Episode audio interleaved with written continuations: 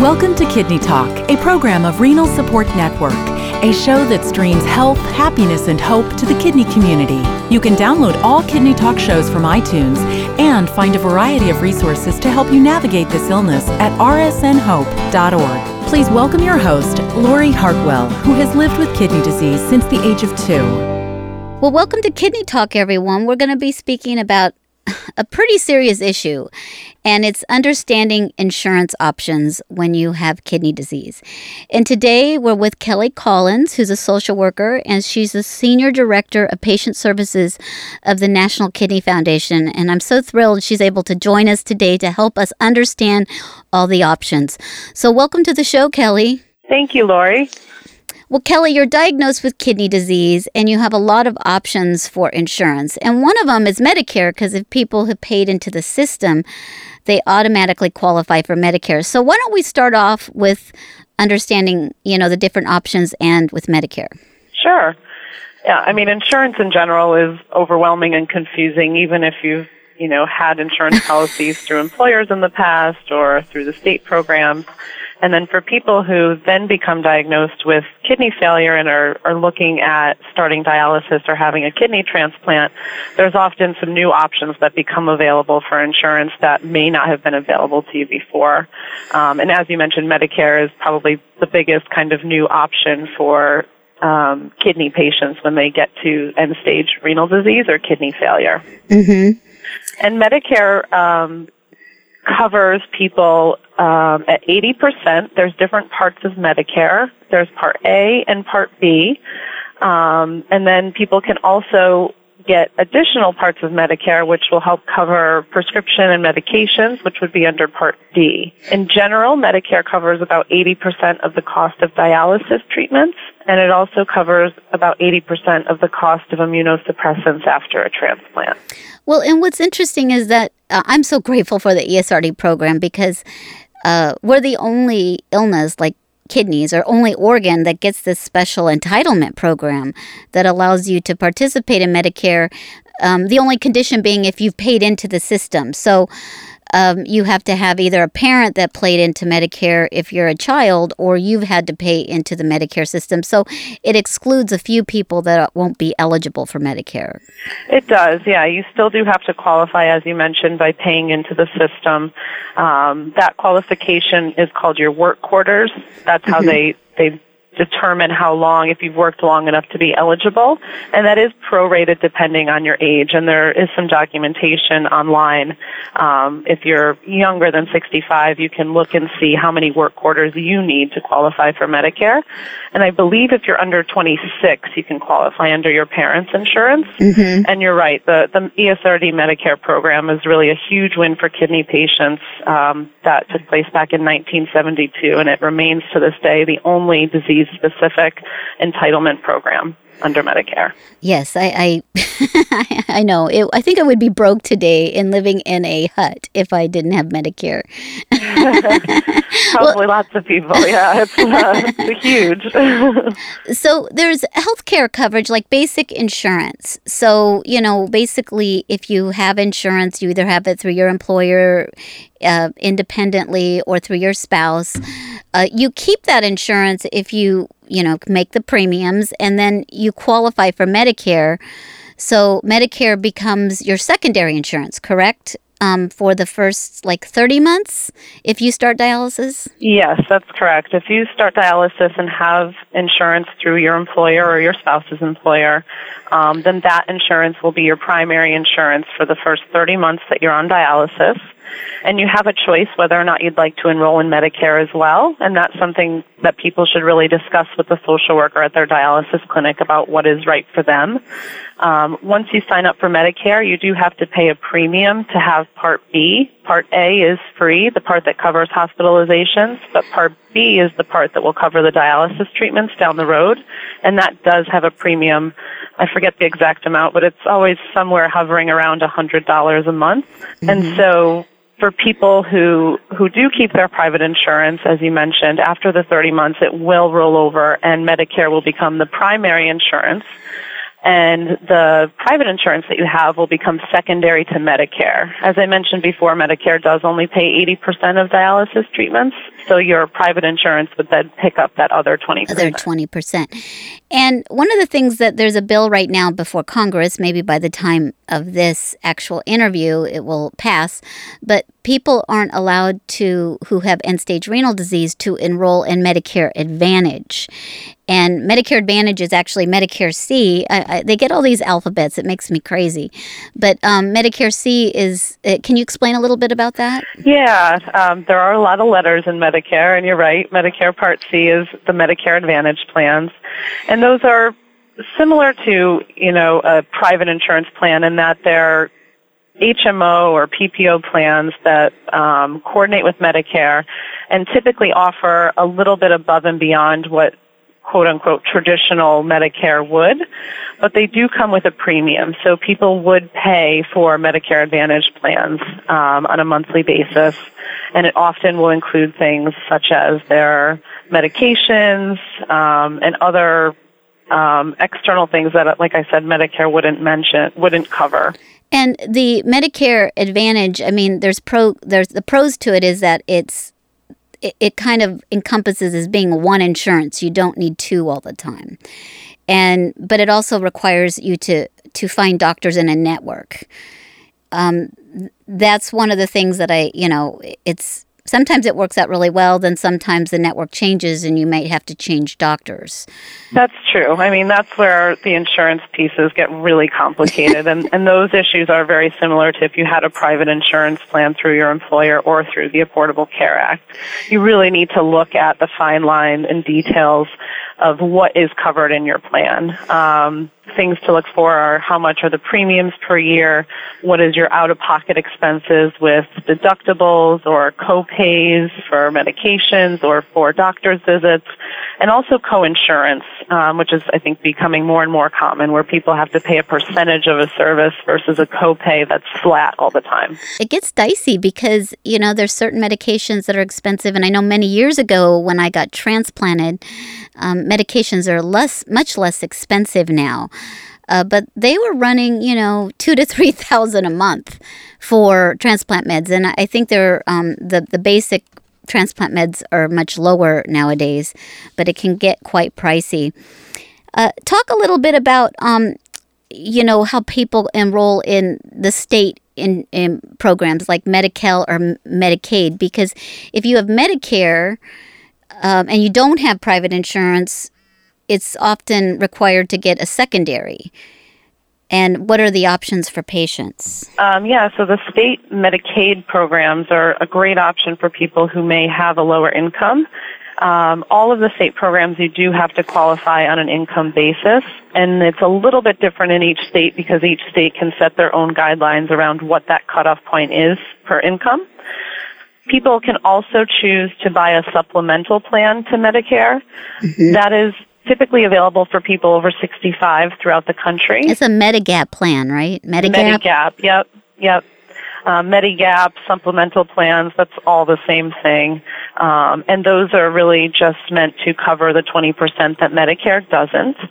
Um, for folks under 65, there are not a lot of states that offer these plans to people under 65, so that can be a challenge for folks that may be over income for the state Medicaid plan and not really having another option for a supplemental if they aren't working or if their spouse isn't working and have insurance through their employer. Well, you know, it's interesting because, you know, I live in the state of California and it drives me crazy, Kelly, but I see, I work with a lot of younger people who, you know, aren't established and they have Medicare, Medicare and they're trying to go out and work and and they can't get Medigap and they can't get private insurance as a secondary. So what they do is they end up, you know, spending down or having no money to be able to qualify for a state program because they can't afford their insurance and it's it's just it's so unfortunate that that has to happen. I mean, it, it's, you know, I know we're all advocating that, you know, people need to have a Medigap across the country, but it's just, it, it's just penny wise and pound foolish because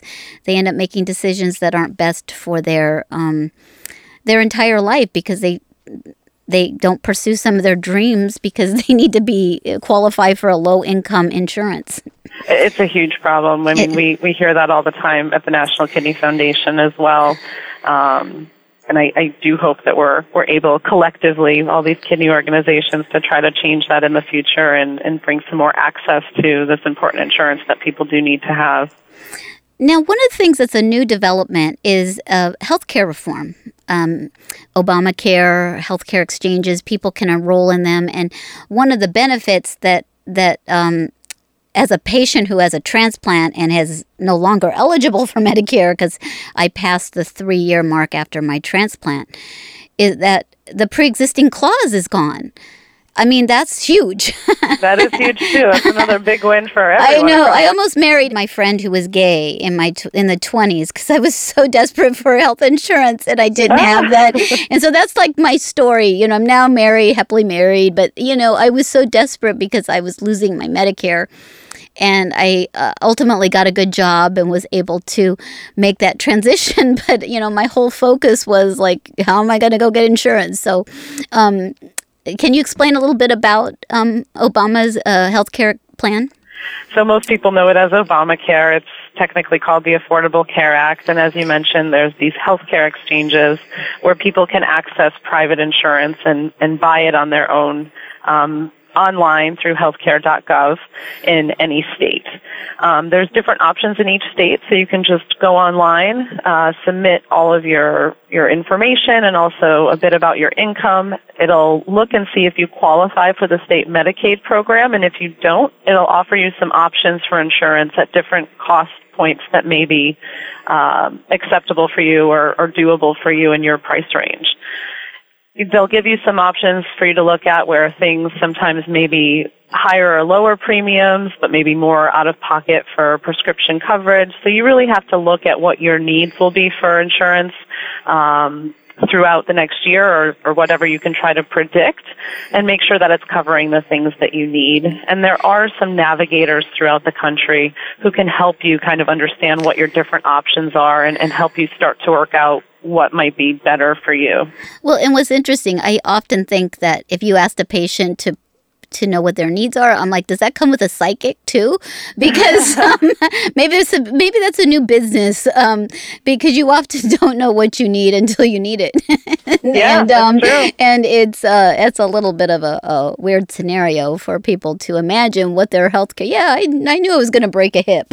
and, yeah. um, and and so it's that's a, a kind of a strange idea that they expect people to think about. But I guess if you're on dialysis and you, you know you might get a transplant, you can look at those needs. And um, I think one of the biggest things that I hear when people are signing up for healthcare is they also need to know if their vascular surgeon or a vascular surgeon that they, their doctor likes is in that network because that really is um, one of the biggest issues I find in Southern California is some of the patients don't have access to the surgeon that would do the best job because they're not in network.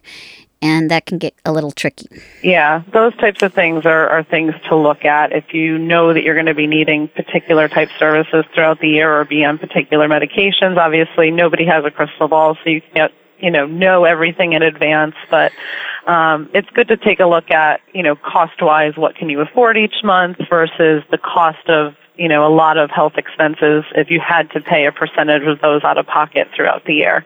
It may be a lot to pay per month but you may end up saving more throughout the year by paying a higher premium to get more coverage um, in and out of network or with the providers that you want or with less of a a cost sharing for those each individual service. Um, the in-network and out-of-network and some of those cost-sharing things are, are things that people should really be looking at every year when they sign up for their insurance coverage again, because things like that actually can shift. So even if you you know you know your plan forward and backwards right now, there may be some changes to that plan next year, and that goes for really anybody, whether you're on Medicare or um, or if you have a, a, private plan. The traditional Medicare for dialysis and hospitalizations typically doesn't change much, but the coverage for prescription for Medicare can change, and people should try to read through whatever information they get about their plan for the coming year. Well, and with Medicare Part D or any prescription formulary, um, they're always negotiating. They're always figuring out what they don't put all the medications that are available in the formulary. And I think that's what can get a little tricky because in my case, one time I needed a, a medication and it was kind of a newer medication and it hadn't gone through the process to be in the formulary. And then that can become very expensive because, you know, it really wasn't available to me. Oh, wow and um, it, you know there was another medication but it's it's tricky because um, you know people really need to do their homework because um, your medication changes need. And i think it's really um, important for me and this is only applies to some patients is that um, i had to be desensitized before i had uh, my transplant. And that's some expensive medication and luckily i was able to get the medication i need but i'm learning that some some providers or some insurance companies don't want to pay for that medication. So, if a patient knows that they're going to have to be desensitized to get a kidney transplant, they really got to check if that's going to be available to them. And I'm learning more and more about this as I've um, attended some meetings about um, the am- amazing treatment of being transplanted if you have antibodies, but the meds cost a little bit. Great to partner with your healthcare team on those types of uh, specific issues because hopefully they can help you, you know, go to battle with the insurance company, so to speak, and make sure that they have all the information they need to to determine your case. Now, um, can you talk a little bit about like open enrollment and how people can just change? I mean, and they need to be aware of it because there's only a certain time of year. Sure. So for Medicare, um, open enrollment is always towards the end of the year, so it'll be coming up. It is in October 15th to December 7th of this year, 2016. And that's a great time to take a look at your plans and make sure that um, you have what you need and see if you want to make any changes for next year. Uh, Kelly, can you talk about the other insurance options we haven't spoke about? There's some other options for people. If you're a veteran, you may be able to get insurance through the VA. Um, they have something called TRICARE for uniformed service members, and you should just talk to your local VA about if whether or not you're eligible for that and what options would be in your area. Also, if you're an American Indian, you can get health insurance through the Indian Health Service System. Um, and also, if you were working and had to stop, you will be eligible for something called COBRA, which is basically uh, the ability to buy your, the health insurance that you had through your employer privately. Um, and it allows you to continue that same coverage, but you'll pay all of the cost for it. So when you were working, your employer was probably paying a portion of your insurance. And when you stop working for them, they'll allow you to keep it for, I think it's usually about a year, but you will pay both portions, your own portion that was coming out of your paycheck and also whatever the company was paying for previously. It's interesting because when you talk about COBRA, you can only have it for so long. And I think also patients who have Medicare because of end stage renal disease and they get transplanted.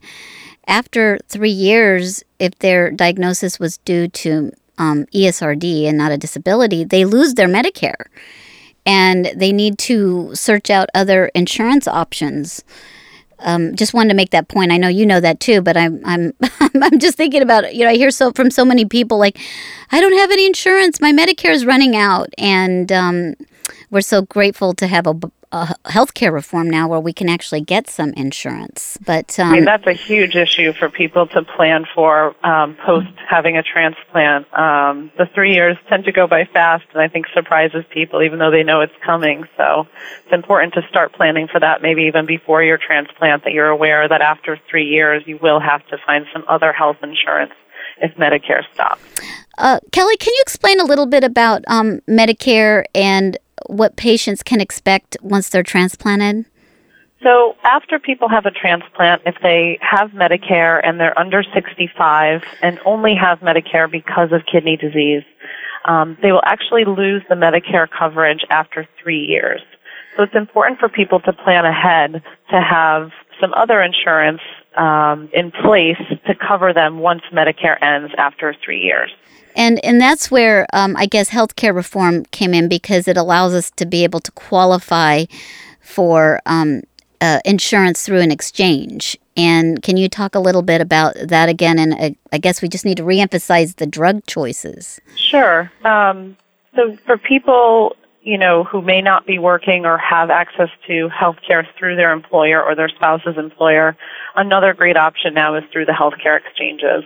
Um, and really you can go in, as I said before, and, and see what options are available in your price range. And there are some tax subsidies um, available for people who do qualify based on income. The transplant medications that you take are very expensive usually. The immunosuppressant medication and some of the steroids that people may be on after transplant can become very costly.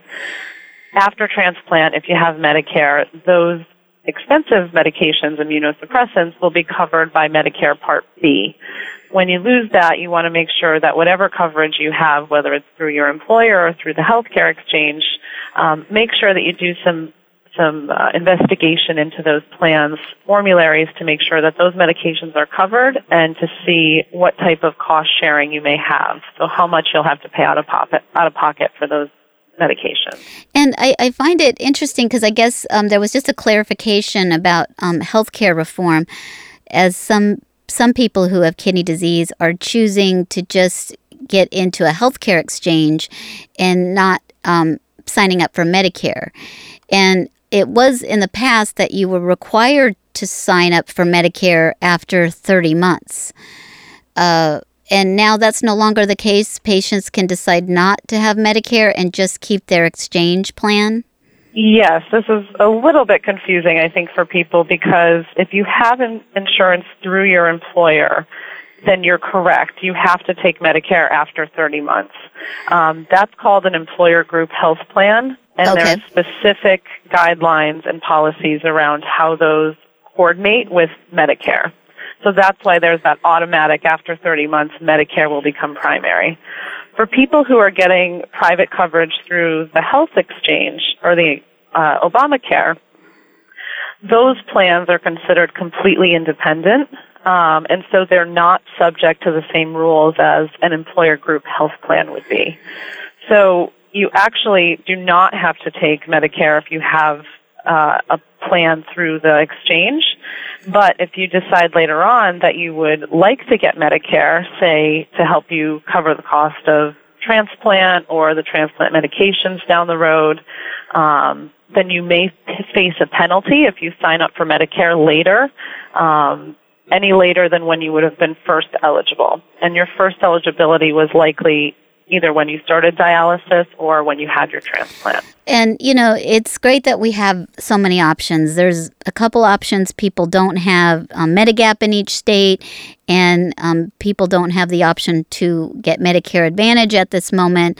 So hopefully that will change. But it's great because we do have a lot of choices, and, you know, insurance is the key to good health, isn't it? Yes. you, need, you need to have insurance. So, well, well, thank you, um, Kelly. Is there anything else you think we didn't cover that needs to be brought up?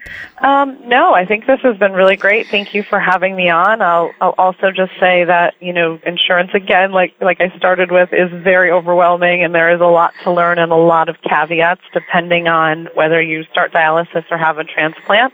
And the National Kidney Foundation is you know really committed to making sure that people have the information they need to make a good choice for themselves and their families. So we do have a number of tools and resources on our website and through our NKF Cares uh, patient helpline where people can call and reach out to us if they do have any questions. No, I think that's so important because uh, this is equivalent to like walking into Home Depot and for me and figuring out, oh, I need a certain type of something to fix something at my house and I don't know what that is, but I don't have any clue what I need and it's overwhelming. And I think that, you know, you need help and it's really great that you're available there to help answer questions. Um, patients really appreciate it. So thank you so much for your time and um, we'll hopefully things will change with a couple of insurance plans, but uh, um, I look forward to seeing you at a future meeting. Great. Thank you. You too. Thanks for listening to Kidney Talk, a program of Renal Support Network. Please make sure to find us on Facebook or sign up for our newsletter at rsnhope.org. Kidney Talk is intended for informational purposes only. It is not intended to be a substitute for professional medical advice, diagnosis, or treatment from your physician. Always seek the advice of your own healthcare provider regarding your medical condition.